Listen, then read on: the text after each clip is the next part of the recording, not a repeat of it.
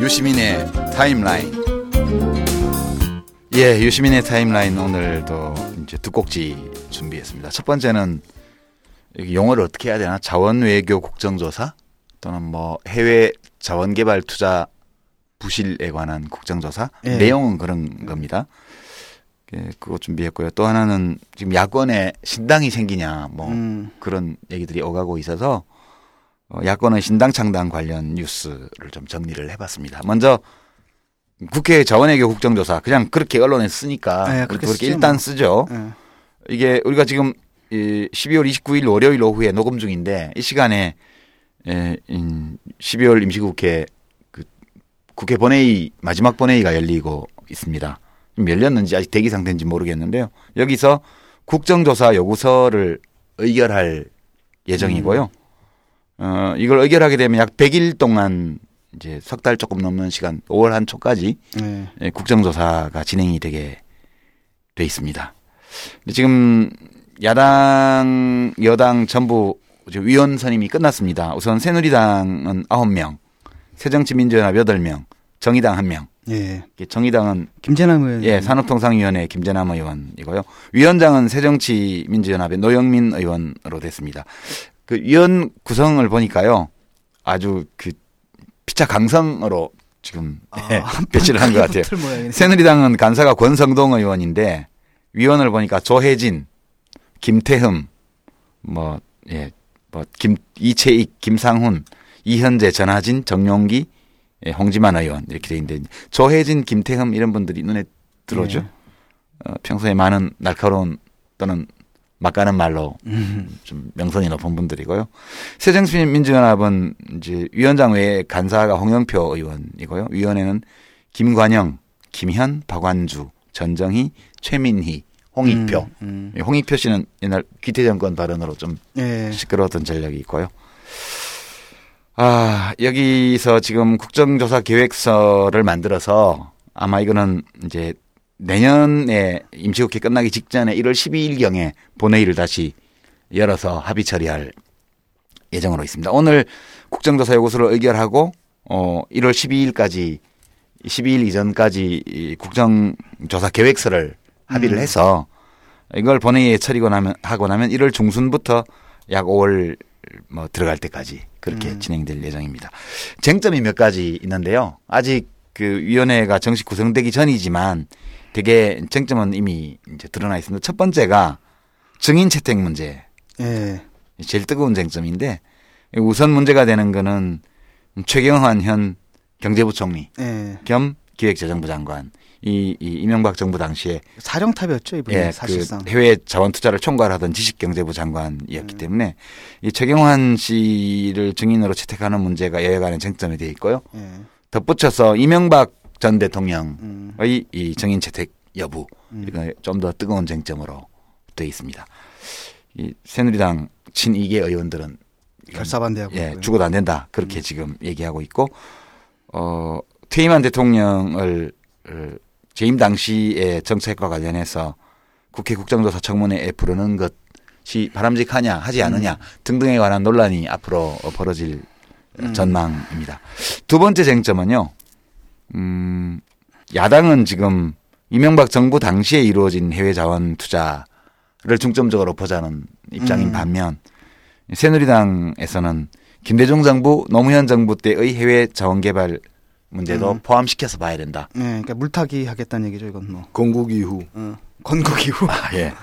아니 뭐 물타기라고 볼 수도 있고. 희석식이잖아요. 예, 또는 해외 자원 투자가 상당히 회임 기간이 길거든요. 원래 투자해서 그러겠죠. 예, 그 10년, 20년 올 때까지 시간이 많이 걸릴 수 있기 때문에 이건 뭐 비교를 할 수 있는 사례를 보기 위해서라면 들여다볼 필요도 있다고 봐요. 저는 그러나 김대중 대통령과 노무현 대통령 시절에는 해외 자본 투자가 정권 차원에서 많이 이루어지지는 않았어요. 각 공기업 차원에서 그냥 사업성 봐서 한 것들은 있었죠. 예. 그래서 비교하기 위해서라도 이때 것도 같이 보는 것은 나쁠 게 없지 않나? 저는 그렇게 생각하는데 어떠세요? 예.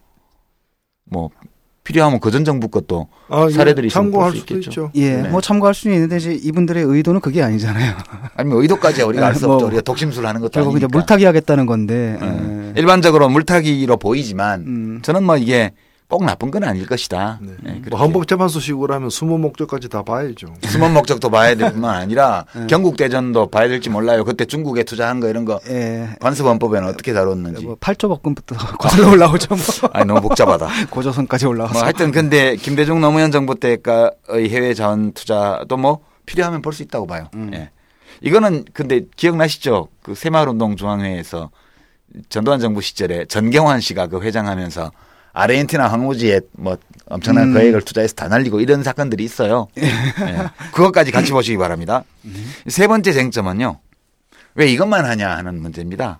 지금 방산 비리는 검찰이 수사를 시작을 했는데 왜 방위산업 비리는 국정조사를 안 하냐. 그리고 4대강 사업에 대해서는 총리실 그 조사위원회에서 모호한 조사 결과를 내놨는데 뭐 각자 해석하기에 따라서 달라질 수 있는 걸 내놨는데 이것도 당연 국정조사 감 아니겠어요? 그렇죠. 특히 그 감사원에서 그 감사 결과가 나온 것은 이제 더 파헤치고 확실하게 규명할 거 규명해야 되는 네, 과제를 예를 들어 던져줬죠. 네. 그 사실은 정부 기관이 던진 건데 그걸 무시하고 없었던 일처럼 넘어갈 수는 없는 거죠. 그런데 그 방산 비리 문제는 지금 여야 간에 합의된 거랑은 좀 다른 의지 아닌가요? 아, 이거는 아직 여야 간에 합의가 없고요. 네. 검찰에서 그냥 수사를 하고 있죠. 그쵸. 이 방산 비리. 합의는 네. 빠졌다는 말씀이죠. 지금 예, 네. 이거는 지금 방산 비리 문제는 지금 해군 총장을 인사조차하라고 이제 요구를 했죠. 그런데 그 아직은 그 전모나 이런 것들이 안 밝혀져 있습니다. 뭐 어군 탐지기 갖다 달고 이런 것만 일부 나와 있지. 네. 너무 재밌어. 참 그게 이제 그 로봇 물고기하고 어군 탐지기. 그러니까 해군 탐지기 달아야 되는데 어군 탐지기 달았네. 네. 해군에서 참치 잡는 거 아니야? 참치만 뭐 드러내고. 날아가는 새한테 퍼쏘고 이랬는데 이제 물고기한테 퍼쏠 일이 있나? 해군 참치. 네. 원래 이 방산 비리 문제는 방위산업청을 따로 독립시킬 때 그전에 국방부에서 바로 하니까 현직 그 지휘관들이 결재를 해야 되고 판단을 해야 되는 문제가 있었고 린다김 사건이니 뭐니 해서 로비스트들이 현직 군 장성들에게 접근해서 여러 추문들이 생겼기 때문에 국방의 직접적인 국방 업무에 종사하는 현역 지휘관들을 이 비리 위험에서 해방시켜서 자기 본래의 업무에 이제 집중하게 하려고 방위산업청을 따로 떼내서 말하자면 군 전용 조달청으로 만든 거 아니겠어요? 그랬더니 여기하고 사이에 인사교류를 왔다 갔다 하면서 방위산업청 자체를 방위비리청으로 만들어버렸어요. 이것도 검찰 수사를 봐야 되겠지만 이건 뭐 검찰에서 일부러 축소하거나 뭐 이럴 가능성이 상대적으로 적긴 합니다. 그러나 나중에 검찰 수사 끝나고 나면 검토해서 필요하면 해야 될 것 같고요. 뭐 이런 분들이야말로 진정으로 국가 안보를 해치는 사람들이겠죠. 아군 내무반에 불량품 그렇죠. 수류탄 던지는 이런 사람들이죠. 전쟁 났을 때 총을 쏘는데 뭐 격발이 안 된다든지 결국 이런 문제잖아요. 예. 그러니까요. 예. 이게 좀 더 스파이보다도 더 사실은 지금 제가 이렇게 뭐 연말이고 이래가지고 일반인들의 어떤 문제식을 갖다 접할 자리에 가서 얘기를 들어보면은 군에 대해서 딱 두 가지 얘기를 해요. 이 전쟁 안 한 지 수십 년 되면서 군이 제 기능을 못 하고 있다. 그럼 전쟁 하자는 얘기는 뭐예요? 그러면서 조선 선조시대 때하고 비슷해. 예, 그러니까 뭐 전쟁 하자는 얘기가 아니고 예를 들면 작전권 같은 걸 갖다가 미국에 떠넘기고 그걸 마치 잘한 일처럼 이 국가 안보를 튼튼히 한 것처럼. 예. 그럼 군이 왜 존재하냐? 그리고 또 하나가 이제 바로 이 방산 비리. 예, 가장 중요한. 그러니까 지금 국방하면 누구나 다 가장 중요하다고 얘기하잖아요. 이거는 어찌 보면은 간첩 한 명이 하는 일보다 훨씬 더 국가 안보에 해악적인 일을 갖다가 이 비리 관련자들이 하고 있는 네. 거죠. 아니 간첩이 와서 가짜 불량 부품을 집어넣어 가지고 우리 군의 전력을 훼손시켰다고 생각해봐요. 국기문란이라고 아주 그냥 사형시킬 거야 아마. 간첩은 와서 사진 찍고 가는 것밖에 없어요. 무기 손도 되게 힘들어. 그런데 그러니까. 우리 안에서 그걸 또 불량으로 갖다가 만들어서 납품하는 걸 허용하는. 그런데 통영함에 그 무슨 어군 탐지기 설치하고 이런 거 이북에서 간첩이 알았을까? 그 뭐 저 그 남조선의 식량 사정이 안 좋은가 보죠. 뭐 군에서까지 나서서 그 어군 탐지에서 물고기를 잡아야 돼. 물고기 되니까. 잡아서 자체 조달을 해야 되는 상황입니다. 이런 거지 이제 뭐. 보고를 그렇게 하겠죠. 남조선 해군 상황이 좀 심상치 않다고. 갑갑합니다. 이야기할수록. 근데 이게 재밌는 건 이제 보수주의자들이 항의를 해야 되는 문제잖아요. 그렇죠. 작정권, 솔직히 말하면 나 같은 리버럴은 딱 보면 야, 이거 국산 군대 이거 참 문제가 있으니까 차라리 그냥 작정권 미군한테 안겨주는 게 안전할 수도 있겠다. 뭐 이런 농담삼아 이런 얘기를 할 수 있지만 보수주의자들이라면 이거 작정권들을 자기가 가져야 된다고 주장을 해야 되고 그다음에 이런 비리 문제가 나왔을 때 누구보다도 이 사람들이 앞장서서 나와서 척결을 하겠다. 고발하고 네. 고발하고 막 이렇게 되는데 그거는 진정한 보수죠. 네. 그게 우리나라에 진정한 보수가 없으니까 진보가 예비군 훈련 통지서도 돌리고 그래야 되는 거하고 똑같아. 네. 지금 그런 상황인 것 같아요. 우리가 지금 안보를 걱정해야 되는 뭐 황당한 그런. 네. 아니, 원래 진보도 안보를 걱정해야지. 아 그렇죠. 근데 저 사람들이 워낙 걱정을 해주니까 우리는 조금 내가 니들 그거 걱정해줘. 우리는 좀 다른 문제 걱정해줘서 역할 분담이 돼야 되는 거 아니에요? 원래 그래야 네. 맞는 네. 거지. 네. 네. 그렇죠. 대한민국 진보는 고달퍼. 해산도 당해야 되지. 뭐. 국가 안보도 신경 써야 되지. 할 일이 진짜 많은 것 같아요. 자, 이 정도 하고요. 두 번째 이슈가 야권 신당에 관한 설왕설래. 현 단계에서는 설왕설래라고 해두죠. 저는 그게 이게 뭐 무슨 얘기인지 모르겠어요. 우선 경위를 지금. 보면요. 12월 24일 날 기자회견이 하나 열렸어요. 이게 국민모임이라는 단체인데 원래 이름은 국민의 눈물을 닦아줄 수 있는 새로운 정치 세력 건설을 촉구하는 국민모임이에요. 국민 눈물을 닦아줄 수 있는 새로운 정치 세력 건설을 촉구하는 국민모임. 약칭 국민모임인데 24일 날 오전에 국회에서 기자회견하고 선언문을 발표를 했고요. 여기에 꽤 많은 분들이 서명을 했어요. 이 선언문에. 약 100명 넘는 분들이 서명을 하셨는데요. 그 주장하는 요지를 보면 이렇습니다. 국민의 눈물을 닦아주고 희망찬 미래를 되찾기 위해 모든 기득권을 버리고 당적 계파 소속을 넘어 연대 단결하여 평화생태 복지국가를 지향하는 새롭고 제대로 된 정치세력 건설에 함께 앞장서자 이렇게 제안을 했습니다. 이렇게 제안한 이유는 새로운 정치세력이 없으면 정권교체도 할 수 없고 안전한 대한민국을 만드는 것도 서민의 행복을 이루는 것도 불가능하다 이렇게 주장하고 새누리당은 자본과 미국의 요구를 무조건 수용하고 대통령 명령만 일사불란하게 따르는 꼭두각시에 지나지 않는다. 괴뢰 정권이군요. 괴뢰 정당이에요. 새정치민주연합은 신자유주의 체제를 무비판적으로 수용한 원죄를 안고 있을 뿐만 아니라 여당의 독주를 막고 국민의 생존권을 지킬 의지와 능력을 이미 상실했다는 무능야당론입니다. 이게. 그러니까 괴뢰 여당과 무능야당이 국민이 피눈물을 흘리게 하고 있다. 그 얘기죠. 진단은 공감이 되세요? 아니 뭐 일반적으로 하는 얘기들을 모아놓은 것 같은데. 네. 여기 선언 참가하신 분들을 보니까 우선 종교계가 22분인데 명진스님이 제일 앞에 나와 있고요. 문화예술계가 한 20여 분 되는데 정지영 감독. 그다음에 이제 노동계 3명에서 좀 적죠. 이수호 전 민주노총 위원장. 그다음에 학계에 32명인데 제일 앞에 보도된 분이 손호철 서강대 정치학과 교수고요. 언론계 11명, 정남기 전 한국언론재단 이사장, 시민사회단체에서 7분인데 박래군 인권중심 사람, 인권사랑방이죠. 인권운동 사랑방. 대표적인 그 인권운동가입니다.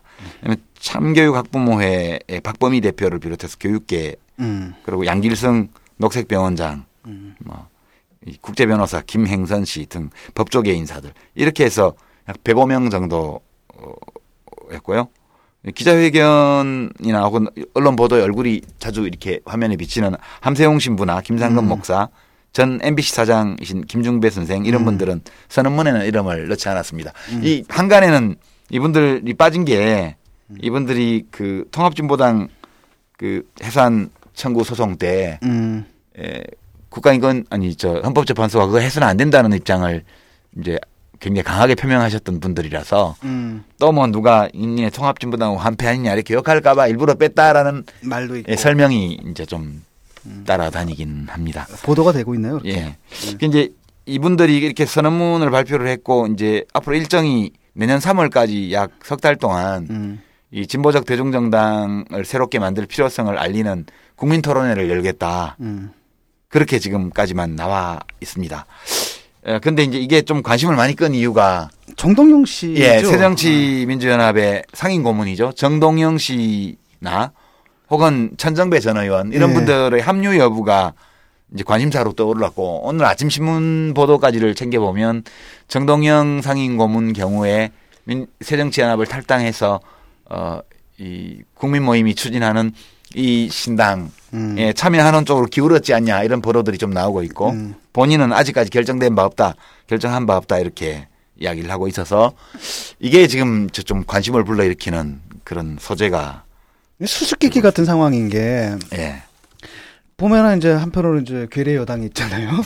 그다음에 무능 야당이 있고, 예, 그다음에 그걸 하면은 진보적인 당이다라는 게 이제 정의당하고 노동당하고 녹색당하고, 예, 예, 해산당한 통진당인데, 예, 이분들이 뭐 통진당하고 손을 잡기를 원하진 않을 거 아닙니까? 네, 아 그거는 뭐 그렇다면 남은, 예, 게 정의당, 노동당, 녹색당인데, 뭐 우리는 우리한테 뭐 얘기된 것도 없고, 우린 별로 관심도 없고, 심지어 또 정동영 씨랑 같은 당을 한다라는 것을 우리 당원들 중에서 납득할 만한 사람들이 얼마나 될까라는 문제도 좀 있는데, 그럼 남은 빼면은 결국은 정동영 씨하고 그 105명인 시민단체잖아요. 근데 이분들은 무슨 정당 세력도 아니잖아요.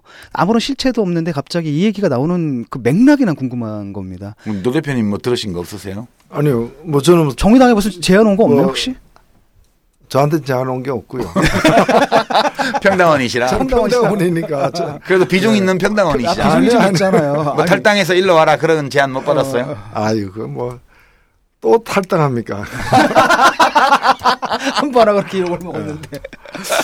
아니 뭐 저는 뭐 좀 순수하게, 네, 보면은 뭐 한편으로 보면은 제가 저 같은 사람은 아무리 평당원이지만 그래도 당에 몸을 담고 있는 사람으로서 새로운 당 만든다는 얘기는 기존에 있는 뭐 거론되지는 않았다 치더라도 모든 당들이 부족하거나 부실하다는 걸 전제로 하는 거지 않습니까? 네. 사실은. 네. 그렇지 않다면 어디 들어가서 함께 하자라거나. 정의당도 무능야당에 포함되는 거 아니에요? 저는 포함되고 있다고 봅니다. 아, 그렇구나. 우리 뭐 직접 거론하지 않았기 때문에, 네, 이렇게 넘겨짚을 수는 없으나 새로운 당을 만든다는 것은 기존에 있는 당들이 마음에 안 든다는, 그렇죠, 것이고, 네, 그 얘기는 기존에 당하는 사람들 입장에서는 사실은 좀 어느 정도 자괴감도 드는 사실 대목이죠. 대목인 거고, 좋게 받아들이면은 뭔가 어디서 좀 성찰이 촉구되는 상황이기도 하고요.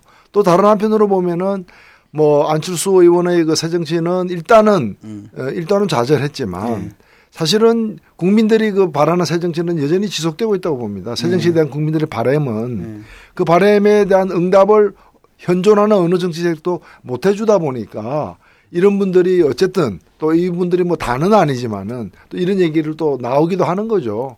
그래서 저는 여전히 그 기성정치 질서에 대한 어떤 국민들의 어떤 불신과 불만은 여전히 팽배한 상태이다. 그리고 정치권이 거기에 대한 해답을 못 주고 있는 상태가 지속되고 있다.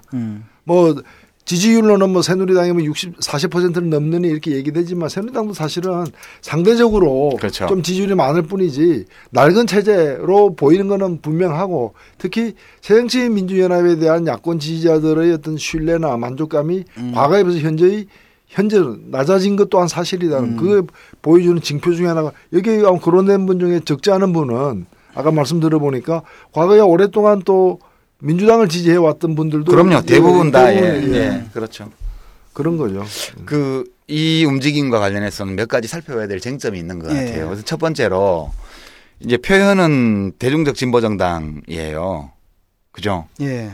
그런데 옛날에 통합진보당 우리가 함께 만들 때도 대중적 진보정당을 지향을 했고, 정의당도 대중적 진보정당을 지향을 하고 있습니다. 그런데 이렇게 지금 선언문 발표하신 약 100여 분의 이런 분들이 이야기하는 이게 노선이 뭐지? 이게 어떤 당을 만들겠다는 거지 구체적으로? 근데 그 선언문 중에 그 뭐 신자유주의 정책을 갖다 반성한다는 얘기가 있잖아요. 무비판적으로 수용한 원죄를 안 한다. 네. 근데 그 선언문은 뭐 형식적으로 보면은 이제 우리는 당을 만들려고 한다가 아니고 그런 당이 만들어지길 바란다.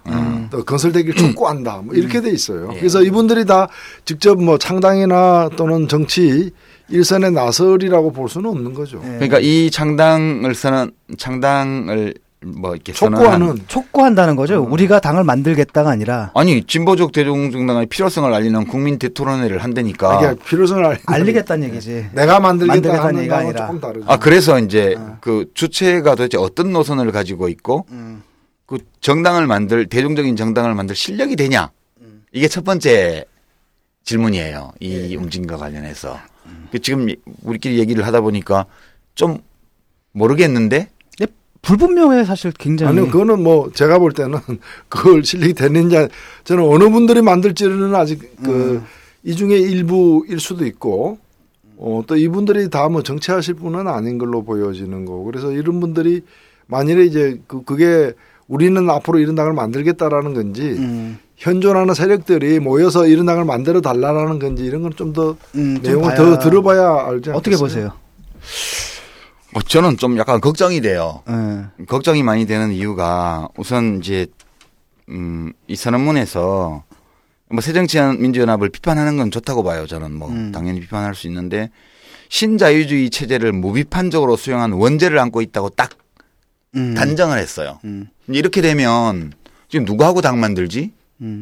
왜냐하면 이 새누리당과 새정치민주연합을 빼고 나면 나머지 이제 통합진보당 빼고 세 개의 진보 정당이 있는데 정당 운동에 관심을 가지고 지금까지 활동했다는 사람들은 대개 이 세 당 안에 거의 다 들어와 있거든요. 예. 그러면 실체가 없는 거잖아요. 예. 사실은. 그래서 이게 도대체 뭐야 이게? 그런 거 하나 있고요. 그다음에 이제 이분들이 모여서 그러면 바로 이 100여 분의 지식인들이 창당 선언을 한다고 가정해 봅시다. 지지율이 얼마나 나오지? 국민들이 얼마나 믿어주지? 이 문제. 우리가 늘 당을 새로 만들려고 할 때마다 부딪혔던 문제죠. 네. 이거가 이거 해도 잘 될까? 그런 걱정? 그러니까 일각에서는 또 그런 얘기가 나오지 않습니까? 그 예상 중에 하나가 뭐냐면은 결국은 뭐 여러 그 진보 정당 중에서 그나마 실체가 가장 뚜렷한 게 정의당이잖아요. 아, 우리도 이렇게 조그맣게 하고 싶어서 하냐고. 열심히 해도 우리 실력이나 이런 것들이 지금 4% 정도가 나오는데 아, 통합진보당 해산되고 나서 네. 한 5%대로 올라갔대요. 그러니까 그것도 이상하지. 어부지리가 된다. 아니 어부지리가 아니라 아주 왼수처럼. 그렇게 싸우고 갈라져가지고 우리 쪽에서는 통합진보당을 뭐 그렇게 비난하거나 그러지 않았지만 엄청나게 온라인상에서 계속해서 정의당을 비난해 왔잖아요. 그분들이. 네. 그런데도. 아니 뭐 싸운 것은 뭐 그런 건 각 당의 주도 세력들이 싸운 것이지 당원들이야 제가 볼 때 비슷비슷하고 뭐 지지자들도 크게 차이는 없을 것 같은데 근데 문제는 뭐냐면 가장 뚜렷한 게 정의당인데 일각에선 그렇기 때문에 뭐 이분들이 정의당 중심의 뭐 재창당 운동이냐 아, 그건 아니야 정의당에는 유아무게 더 있고 그래서 안 돼. 왜냐하면 이분들 중에는 그럼 우리 일단은 저기 유아무역회를 출당시킨 다음에 그렇지 그게 조건이 될지도 몰라. 정의당에 유상무가 있어요. 아, 그 제가 이제 여담이지만 통합진보당 창당할 때요. 네. 이제 이 선언문에 서명했던 분들 중에 아주 열심히 하는 어떤 분들이 저한테 그 처음에는 유아무개만 빠지고 나머지만 다 같이 하자 이렇게 얘기를 한 적도 있고. 진짜? 예. 그다음에 이제 사무쳤던 모양이네. 아직도. 예. 유아무개가 대선 출마를 포기하겠다는 선언을 하면 같이 받아줄 수도 있다. 이렇게 얘기를 해서 제가 비공개적으로 대선 출마 안 하겠다고 약속을 했어요 그때. 예. 예. 그런데도 이제 통합진보당에 들어오시지는 않았는데요. 그러니까 이분들 중에는 너는 진보 아니야. 뭐 너는 몇 프로 진보 이거를 그 검열하는 일을 굉장히 열심히 하셨던 분들이 또 섞여 있고 그래서 저는 좀 걱정이 돼요, 솔직히. 나도 뒤끝 있어. 두 번째 쟁점은 뒤끝 있는 남자. 네. 이렇게 그 당을 만들려면 이제 당 조직의 기반이 있어야 되는데 네. 인적인 기반, 물질적인 기반, 지역적 기반, 계급적 기반 이런 게 있어야 되잖아요. 근데 과거 민주노동당은 민주노총이라는 대중조직을 네. 바탕으로 해서 했고요. 통합진보당까지 그게 이어져 오다가 지금은 민주노총이 이제 배타적 지지를 하는 정당이 없지 않습니까? 지금은 그런 조건에서 과연 이 논의가 이제 진보 정당의 대중적 기반이 될 수 있는 유일한 기반은 아니지만 유력한 기반이 될 수 있는 이제 농민단체나 노동단체와 같은 대중단체와 이렇게 연결해 있는 것인가? 그건 아닌 것 같은데 그런 의문이 좀 있죠. 이것도 현재까지는. 봐야죠. 뭐 지금 뭐 현재로는 제가 볼 때 민주노총이 새 위원장을 얼마 전에 뽑았잖아요. 네네. 그 쌍용차 아니 쌍용차 네, 맞죠? 네, 예. 맞습니다. 한상균 예, 지부장을 예. 금성노자 쌍용차 지부장 전 예. 그분이 이제 민주노총 위원장으로 당선이 직선제 그렇죠. 최초로 되셨고 이제 이 문제를 민주노총에서도 그 정치적인 정치에 관한 문제들을 좀 논의하지 않겠어요, 그죠? 그렇죠. 예. 네, 좀 지켜봐야 될 것 같고요. 예. 시간도 좀 걸릴 거예요. 예. 예. 그리고 그렇다면 이분들하고 정의당, 노동당, 녹색당이라는 기존의 진보 정당과의 관계는 어떻게 되냐? 이분들은 도대체 이 세 정당에 대해서 어떤 요구, 바램, 어떤 입장을 가지고 있는 것인가? 이 점이 좀 아직 안 드러나고 있어요. 그렇죠. 예, 예. 그 없죠 아직. 아니 그 뭐 속으로는 있는지 모르겠지 아직. 뭐 제 공개적으로 제안하거나 또는 뭐 언급하거나 이러지를 않았기 때문에 네. 들어봐야 판단을 할 수 있지 않겠어요. 네. 뭐 신문에 난 걸 보니까 뭐 다 망라한 다음에 뭐 정의당까지 다 망라한 다음에 이 세력들 한 다음에 결국은 뭐니까 사민주의 정당으로 간다라는 뭐 시나리오까지도 막 뭐 성급하게 보도되는 경우가 있더라고요.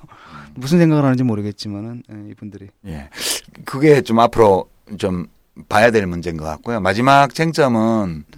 이제 우리 이 방송이 정의당 부설 방송인데 이제 여기 지금 당 지도부가 아무도 없어서 뭐 저희 평당원 입장에서는 잘 알기 어렵습니다만 그래도 당 지도부하고 일상적으로 좀 접촉이 있는 게 우리 노 대표님이시잖아요. 예, 이 움직임에 대한 정의당의 입장이 뭐냐 이 질문이 곧 이제 당 지도부에 많이 갈 것 같아요. 이미 가고 있는지도 모르겠고요. 네. 노 대표님도 어디 다니시면서 저는 이제 그 물어보면 아, 저는 정치 그만둔 사람이고 그냥 이제 평당원이라 당에서 뭐라고 하는지 봐야죠. 그냥 이렇게 넘어가거든요. 혹시 그런 질문 안 받으세요? 제가 질문을 했죠. 아니, 뭐 저는 뭐 기자들한테 전화가 오니까 저는 뭐 오히려 기자들한테 이제 역으로 제가 취재를 하는 거죠. 제가 기자만큼 모르니까. 그럼 뭐라 하시더냐 그런가요? 예, 예. 근데 이제 자꾸 그러다 보니까 저도 궁금하니까 얼마 전에 당에다가 물어봤어요. 네. 당에다가. 혹시 뭐 이런 게 언론 보도도 있던데 이런 데서 당에다가 무슨 제안한 게 있느냐 또는 어떤 구상을 갖고 있는데 좀 이렇게 같이 논의하자라고 이렇게 설명을 한 바 있느냐니까 아직은 없다. 아, 아직 없대요. 예. 그게 제가 지난주에 당 대표로부터 들은 얘기입니다. 아직은 없다. 예. 뭐 앞으로 있을 수도 있겠고 또 뭐 그럼 지켜봐야죠. 근데 정동영 씨하고는 뭐 얘기했나 보네. 누가요? 이쪽에서. 그러니까 참여 여부를 고민하면서 지지자 200여 명을 모아서 지난 주말에 토론도 하고 그랬대잖아요, 정동영 씨. 그러니까 우리 당이 아니라 그러니까 이 추진 세력 쪽에서 뭐, 정동영 씨한테 연락이 갔다는 얘기죠. 그까지는 모르죠. 뭐 그분들이 저한테 누구한테 연락했다 이런 얘기를 할 리가 없는 거니까. 예. 그런데 이제 문제는 뭐냐면 그 지금의 그 새정치민주연합에서 여기 신당에 합류할 사람이 얼마나 되겠느냐라는 거죠. 없죠. 거의 혼자거든요, 이분이. 없어요. 그건 네. 없다고 봐야지. 이제 이분이 왜 이런 행보를 하는지 난 지금 미스테리예요. 이게 왜냐면 어느 정도 정치인이랑 그렇잖아요. 어느 정도 이렇게 딱 판이 갖춰진 다음에 그 다음에 이제 고민을 해야 되잖아요. 근데 그 판도 안 갖춰졌는데 전혀. 벌써 자기 거취 얘기가 나오고 그걸 또 언론에 흘리고 이건 뭔지 이해를 못하겠어요. 정동영 우리 지난번에 우리 여기 언제 나오셨죠? 이게 한 두 달 됐어요. 네. 너무 빨리 불렀구나 그때. 한 번 더 불러. 근데 또 모시기에는 아직 상황이 너무 유동적이잖아요, 그죠? 그러면 우리가 내년에 가서 뭐 빙빙 둘러갈 것 없이 이거 하시는 분들 중에 그 어떤 분을 좀 모셔다가 얘기 좀 나눠보죠, 뭐. 괜찮지 근데, 않을까요? 네. 아니, 그러니까 순수하게 정의당의 당리당략적 관점에서 아주 당파적이고 아주 이기적이면 이기적인 관점에서 이런 논의가 정의당한테 유리할까요? 아니면은 불리할까요? 논의 자체가 있다는 게, 움직임 자체가 있다는 게. 글쎄요, 뭐 특별히 유리하고 특별히 불리할 게 있겠어요. 현재로서는. 네. 아, 우리 살림이 워낙 조그마니까 뭐 더 불어봤자 뭐 그렇고 줄어봤자 그렇고. 아니 나는 오히려 정의당이 꼭 뭐 이 그 흐름만이 아니라 실제로 지금 그렇잖아요. 굉장히 이제 양당에 대한 어떤 국민들의 이제 이 불편하고 불만족스러운 그런 것들이 이제 자꾸 드러나고 쌓여가는데 이제 이 정의당과 같은 그런 정의당이 자기의 어떤 출범 목적에 비춰서 이런 걸 좀 흡수해내는 그렇죠. 더 잘 흡수해낼 수 있기 위해서는 뭘 해야 되는지에 대해서 그렇게 고민을 해야 될 것 같은데 좀 더 치열하게 고민을 많이 해야 된다고 봐요. 네. 그러니까 남 얘기로 볼 건 아닌 것 같고 네. 분명히 이제 이런 흐름이 나왔다는 건 뭐 나름대로 유권자들 사이에서 어떤 정서를 나름대로 충실히 반영하는 부분이 있고 그 부분들을 우리가 이제 어떻게 당적 관점에서 흡수를 해내느냐 이런 고민들을 좀 해야 될 것 같네요. 근데 이제 그 참 어려우리라고 봐요. 네. 왜냐하면 제가 지난번 공개 방송 때도 말씀드렸지만 우리 이 진보 지식인들이 다 너무 똑똑해가지고요. 자기들끼리는 참 통합을 잘 못해요. 1인 1당주의자들이라서. 네, 그래서 대중적인 어떤 흐름이 크게 분출되어서 딴소리를 못하게 되는 상황이 아니고는 끝까지 자기 주장을 하거든요. 그러니까 맨날 자기들끼리 싸우느라고 바빠갖고 당을 발전시킬 시간이 없어요. 너무 과장해서 뭐, 말했나? 아니 뭐 자기들끼리 싸우기만 한 건 아니죠. 자기들끼리도 통합하고 그것도 많이 했죠 사실. 아까 제가 이렇게 쭉 그 서른문 요지를 이렇게 좀 말씀드렸습니다만 전체를 이렇게 보면 예전에 이제 진보통합 3년 전에 2011년도에 논의할 때 그때 원탁회의라고 있었잖아요. 그 진보통합 원탁회의. 그때 민주노동당, 진보신당, 또 국민참여당, 국민참여당은 안 끼워주고 이제 하고 이제 민주노총하고 시민사회단체 쪽들이 이렇게 원탁회의 했었는데 그때 나온 문건들이 좀 있어요. 그거 분위기를 좀 많이 담고 있는 게 아닌가. 그때 원탁회의 분위기, 이번 선언문이 그런 느낌이 저 개인적으로 조금 들었습니다. 그렇죠. 예. 사실은 뭐 이후에 또 몇 년 후에 또 해도 비슷할 거예요. 예. 그러니까 이제 뭐 그 바람이 거의 같은 건데 이제 그때그때 안 이루어지니까 또 안 이루어졌다고 판단하니까 자꾸 나오는 거죠. 오토마톤 현상처럼.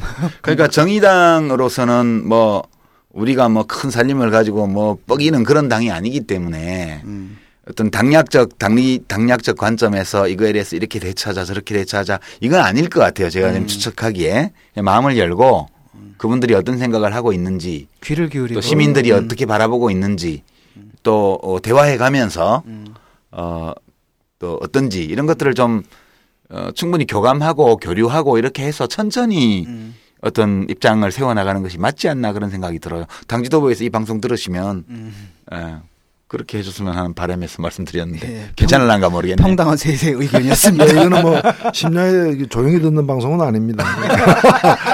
모두가 함께 듣는 방송이니까 걱정하지 마시고 들으십시오. 예, 앞으로 조금 추이를 좀 지켜보면서 다음에 또 한 번 더 말씀드릴 만한 내용이 나오면 그때 다시 한번 타임라인에서 말씀드리도록 하겠습니다. 이 방송은 단파로는 송출되지 않습니다. 예, 수고하셨습니다. 예. 네. 노회찬의 증문즉답. 네, 오늘의 사연을 말씀드리겠습니다. 노유진 여러분 존경합니다. 아, 그렇군요. 사실 요즘 돌아가는 세상이 참 하수상하네요. 노회찬 대표님, 지난주에 새누리당 김무성 대표가 경제 활성화를 위해 재벌 총수들에 대한 사면 혹은 가석방이 필요하다는 얘기를 했네요. 이어서 최경환 경제부총리가 이를 지지하는 발언을 했고요. 전 화가 많이 났습니다. 유전무죄 무전유죄라는 말이 다시금 나오고 있네요. 그런데 저를 헛갈리게 만드는 것은 박지원 새정치민주연합 원내대표 아니시죠? 지금 옛날에 원내대표. 예, 전 원내대표시죠. 이번에 당대표도 출마를 선언하신 분이고요. 지난주에 박지원 의원이 기업인 사면 및 가석방 특혜 주어서도 안 되지만 불이익을 주어서도 안 돼 라고 인터뷰했는데 이 기업인에 대한 가석방을 불허하는 것이 기업인에게 불이익을 과연 주는 것인지 제가 판단이 안 되었어요. 노회찬 전 의원님과 노유진 여러분들의 현명한 판단을 부탁드립니다. 네, 이게 사실 지난주에 내내 많은 분들의 좀 관심을 모았던 화제 뉴스이기도 했는데요. 여기 박지원 원내대표가 그 전 의원께서 전 원내대표 하신 말씀 기업인 사면과 가석방 특혜 주어서도 안 되지만 불이익 주어서도 안 돼. 언뜻 들으면 수긍이 가는 말이기도 합니다. 그렇죠. 그런데 예, 불이익을 당한 적이 있나? 아, 있습니다. 제가 말씀을 좀 드릴게요. 증문즉답. 저는 지금 황교안 법무부 장관이 상당히 고민에 지금 빠져 있다고 보는데 황교안 장관에게 드리는 팁 몇 가지를 말씀드리겠습니다. 아. 황교안 장관이 잊지 말아야 할 사람들. 첫 번째 박근혜 대통령입니다. 왜? 박근혜 대통령이 지난번 대통령 선거 때 공약을 한 바가 있어요. 대기업 집단 총수 일가의 불법 및 사익 편취 행위 근절하겠다. 네, 이건 의식해야 됩니다. 예. 옛날에 들은 말이지만 말 자체는 굉장히 멋있어요. 예. 그다음에 특정 경제 가중처벌법상의 횡령 배임 등 집행유예가 불가능하도록 형량을 강화하겠다. 야, 대기업 지배지 주주 경영자의 중대 범죄에 대해서는 사면권 행사를 엄격히 제한하겠다. 이렇게 훌륭한 말씀을 하셨단 말이에요. 예, 이 박근혜 대통령을 지켜야 됩니다. 황교안 장관이 지켜야 되고요. 두 번째, 황교안 장관이 잊지 못하는 사람이 또 한 분 있습니다. 잊지 말아야 할 사람. 박연차. 왜냐하면 바로 1년 전인 2013년 7월 달에 이 박연차 전 태강실업이죠. 그 회장이 형계의 80% 이상을 채운 상태였어요. 예. 그래서 규정에 따라서 법무부 차관을 위원장으로 하는 가석방 심사위원회에서 심사를 했는데 일단 형기는 80% 이상 채웠고 또 이분이 모범수로 이렇게 규정이 돼 있어요. 그래서 가석방 요건을 다 충족했기 때문에 가석방 안 시킬 이유가 없는 거예요. 그래서 법무부 차관이 위원장으로 있는 이 위원회에서 가석방을 의결했습니다. 그럼 최종적으로 남은 절차는 이제 장관이 이걸 갖다가 이제 승인하는 결재만 하면 되는 건데 여기서 사단이 난 거죠. 황교안 장관이 가석방 승인을 하지 않았습니다. 그 이유가 뭐냐면은 이분은 즉 박연차 이 회장은 일반 수용자가 아니다. 사회 지도층 인사다. 따라서 일반 수용자라면은 이 정도면은 가석방 해야 되지만 사회 지도층 인사들에게 일반인과 같은 기준으로 이 가석방 하는 것은 문제가 있다. 아, 불이익을 준 사회가 있구나. 그래서 사회 지도층 인사는 더 불이익을 줘야 된다. 이렇게 해서 이분이 가석방이 안 됐습니다. 이게 언제 일이냐? 1년 전 일입니다. 불과 1년 전. 누가 했느냐?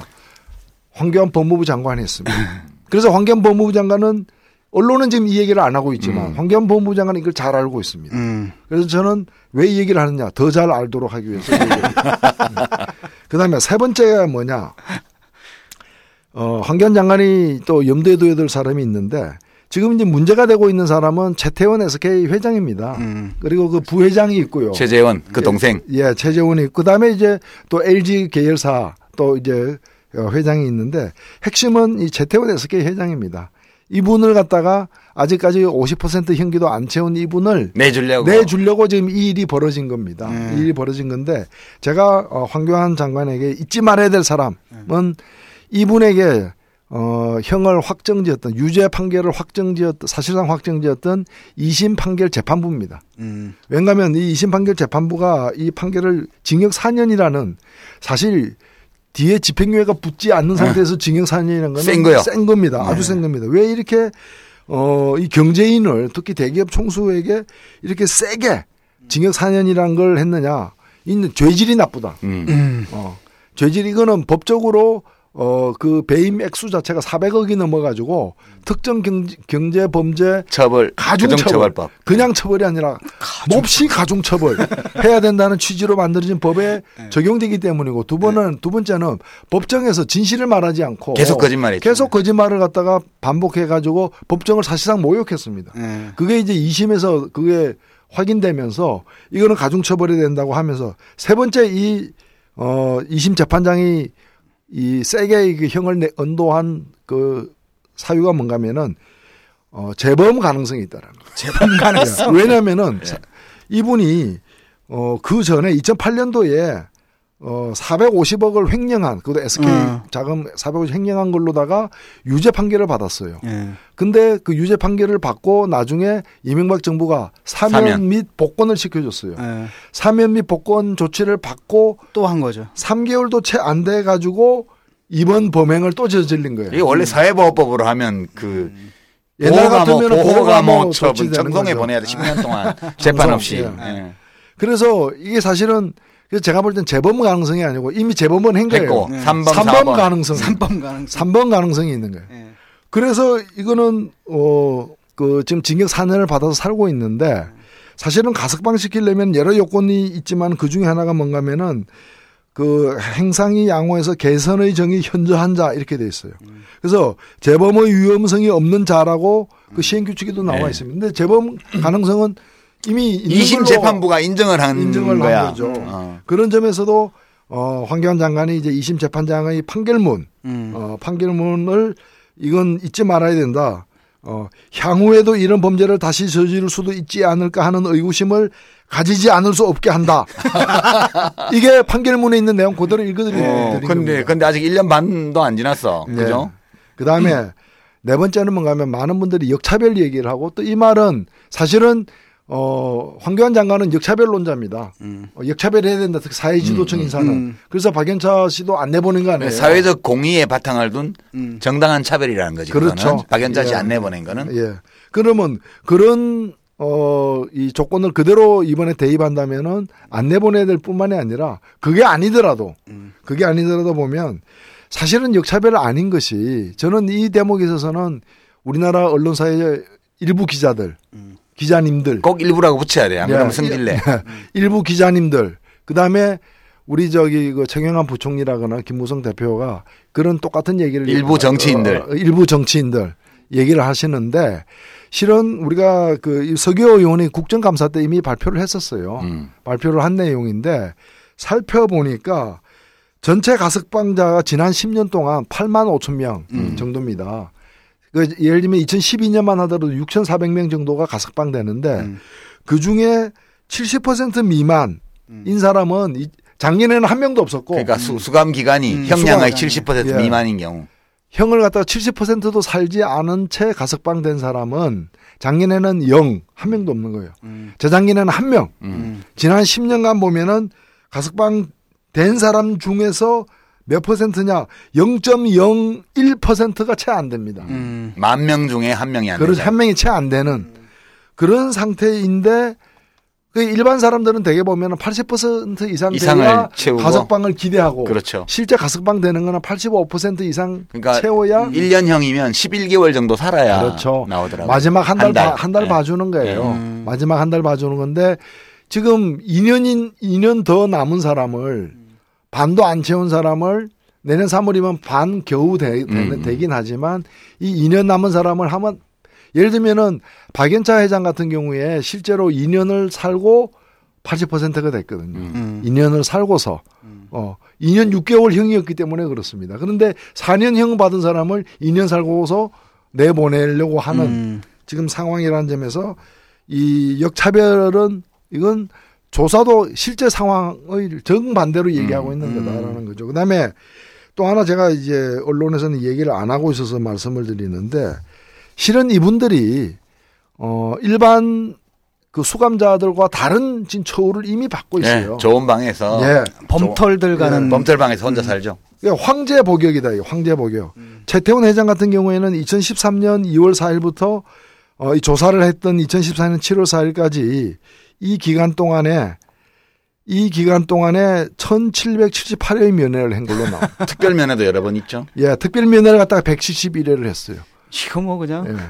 그래서 이거 누가 계산을 했는데 계산을 해보니까 일반 면회, 특별 면회, 변호사 접견까지 합하면은 1일 수감 기간 중에 1일 평균 3.8회를 면회를 한 거예요. 바쁘셨네. 바쁘다. 징역이 이렇게 바쁜 사람도 있네. 아니 3.8회면은 징역에서 갔다 오셨으니까 아시겠습니다만은 아침 먹고 그다음에 면회 한번 하고 오고. 저녁 먹고 사이에 점심까지 먹고 이러면 시간이 얼마 안 나요. 운동까지 1시간 하려면은 6시간 정도밖에 없어. 그러면 면회 한번 하면은 와서 면회 통지하고 와서 이제 그 교도관에 와서 또 개호를 해가서 데려가고 면회 끝나고 좀 기다리다가 다시 오고 이러면 3.8회면은요. 방에는 잘 때만 있었네. 예. 교정교화가 불가능합니다. 이거는 교정보화를 포기한 거예요. 이거는. 포기한 거예요. 법무부에서 버린 거야. 조용히 이렇게 반성하고 성찰해야 될 시간에 성찰할 시간이 없어. 없는 거예요. 악성찰은 밤에도 해도 된다. 그리고 변호사 그 접견을 갖다가 1,607회를 했단 말이죠. 1년 남짓 기간에. 거기서 결제도 해야 되고 그러니까. 그래서 알아보니까 변호사들이 앞에다 방을 얻었대요. 변호사 사무실에서 계속 얘기를 하다 하루에 3번씩 왔다 갔다 못 하는 거니까 사무실 같은 거 하나 얻어놓고 거기 있으면서 왔다 갔다 한 건데 그러면 변호사가 그렇게 뭐 이렇게 재판도 다 끝난 이후까지 접견을 많이 할 이유가 연봉을 뭐 100억인가 뭐 300억인가 받지 않았어요? 최태원 씨가? 301억을 받았죠. 네, 그게 받을만 하네. 그렇게 주말 휴일 빼고 열심히 변호인 접견을 해서 결제를 했을 거 아니야. 근데 일반 직원이 예를 들면 회사 돈 450억을 빼돌렸다. 그러면은 그 직원에게 계속 월급 줘요. 근데 여기서는 계속 그 월급 준 거예요. 그러니까 황제 경영이지. 그런데 그럼 역차별 이분이 받은 역차별은 뭔가면은 교정교화할 그 시간 없이 면회 불려나간 그것밖에 없는 거예요. 그거 한 게 수고비가 300억 하루에 약 8,500만 원씩. 아, 이거 교정교화를 못 받으셨네. 이게 참 이게. 그리고 뭐 경제 살리기 그 경제인 풀어줘야 경제 살리기라는데 그러면 아니 경제 사범이잖아요. 이분이 또 다른 것도 아니에요. 단순 뭐 과실 뭐 치상 이런 것도 아니고. 경제사범, 경제를 망가뜨린, 특히 자기 회사를 망가뜨린 거잖아. 그것도 가중처벌 할 정도, 또 그도 재범을 한, 그 자기 회사를 대상으로 두 번이나 큰 범죄 행위를 해가지고 유죄 판결을 받은 사람을 풀어줘야 그 회사가 잘 된다. 그러면은, 예. 아니, 그러면은 조폭 풀어주면은 사회가. 명랑사회 되겠다. 명랑사회. 사회 정화가 잘 된다는 얘기하고 뭐가 다르냐. 아. 그러면 올림픽에서 금메달 딸 가능성이 있는 분은 누구를 갖다 칼로 찔러도 그건 감옥에 넣으면 안 돼. 왜? 올림픽에서 금메달 따야 되니까. 이런 논리가 성립된다. 아니 근데 올림픽 금메달리스트는 딱이라도 하지. 이 사람은 금메달리스트처럼 실력이 있다는 증거도 없잖아. 아 그러니까 이 사람은 나와서 할 수 있는 가능성 이제까지 증명된 거로는 회사를 상대로 한 범죄 아니에요. 그렇지. 예. 그리고 이분이 감옥에 있으면서 301억씩 해가지고 최고의 보수를 받은 또 이 재벌 총수로 기록되기도 했고 또. 사실은 이분이 감옥에 있는 동안에 SK 그 CNC 같은 경우에는 주식이 계속 올랐어. 계속 올랐어. 왜냐면 경제 사범이 제거됐기 때문에. 최근에 가석방설 나오면서 좀 떨어졌어요. 그러면 주식 투자자 입장에서는 계속 있어야 되는 거예요. 그렇지, 있어야지. 있어야 되는 거예요. 그래서 저는 하여튼 이런 걸 볼 때 물론 가족 입장에서야 얼마나 이게 안 됐겠어요, 사실은. 근데 이거는 이분만이 아니라 지금 감옥에 있는 약 4만 5천 명의 우리나라 수감자들 중에 진짜 자기 가족의 중요한 사람이 들어가 있기 때문에 먹고 살기도 힘들어진 처지에 놓여 있는 많지. 그런 사람들 많고 또 감옥에는 나쁜 악질적 죄를 저질러서 간 사람도 있지만 먹고 살기 위해서 어쩔 수 없이 그 민생 사범 비슷하게 해서 들어간 분들도 적지 않아요. 생계형 범죄자들. 그럼 이분이 생계형이냐? 감옥에 들어가도 301억씩 나오는데. 아, 이분은 축제형 범죄자지. 생계형이 아니고. 그래서 우리 헌법 제11조는 모든 국민은 법 앞에 평등하다 이렇게 돼 있습니다. 그리고 또 사회적 특수계급을 사회적 특수계급은 인정되지 아니한다. 이것도 헌법 제11조 2항입니다. 그러니까 만일에 경제인이니까 경제에 이바지할 가능성이 있으니까 이런 사람들은 법적 예외를 해주자라는 얘기는 그건 특수계급을 창설하는 거예요. 특수계급을 갖다 인정하는 게 되는 거고. 반헌법적인 행위고죠. 국헌문란 행위가 되는. 국기문란이고 국헌문란이고 이거는 정말 헌법재판소에서 이거는 해산을 명해야 돼 법무부에. 우리가 이때 한번 그 다시 좀 상기해야 될 게 뭔가면 우리나라 10대 재벌 있죠. 10대 재벌 총수 중에 유죄 판결을 받고 감옥 가든 안 가든 유죄 판결을 받은 사람이 10대 재벌 중에서 5개 재벌이에요. 그리고 20대 재벌로 늘리면은 역시 10개예요. 50%네. 많다. 타율이 5할이네. 전국경제인연합회가 전국경제사범연합회로 지탄받는 이유가 여기에 있는 거예요. 근데 저는 새누리당 당대표가 정경련 회장은 아니잖아요. 어찌 보면 정경련 회장도 이런 얘기 하면 안 되죠. 아니 근데 그 야당에서도 박지원 씨가 지금 새정치민주연합 당대표 출마 선언을 했잖아요. 오늘 했나? 네. 오늘 했을 텐데 그 모르고 그런 거 아니에요? 이거 우리 파일 하나 그 박지원 의원실로 보내드려야 되겠다. 뭘 몰라서 그랬을 수도 있지. 불이익을 혹시 받은 줄 알고. 아닌가? 불이익 받은 거는 면회 많이 한 것밖에 없다니까요. 교화할 시간도 안 줬다. 이거는 진짜 기본권 침해에 비슷한 거죠. 그 기본권 침해를 해소하기 위해서는 석방을 해야 된다. 가석방을. 아마 뭐 요새 그 당권 그 저기 도전하시는 일 때문에 비용이 좀 드나? 아니요, 뭐.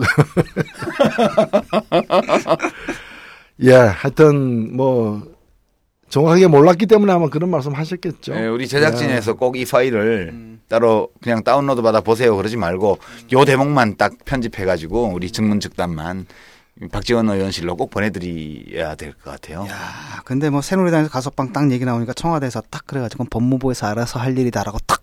토스를 넘겨주고. 그럼 공약한 거는 뭐야? 그랬더니 야당에서 박지원이 또 치고 나오고 이거 딱 보면 참 재벌의 힘이 무섭긴 무섭다. 돈 많이 뿌렸나 봐. 아, 엄청난 거 같네요.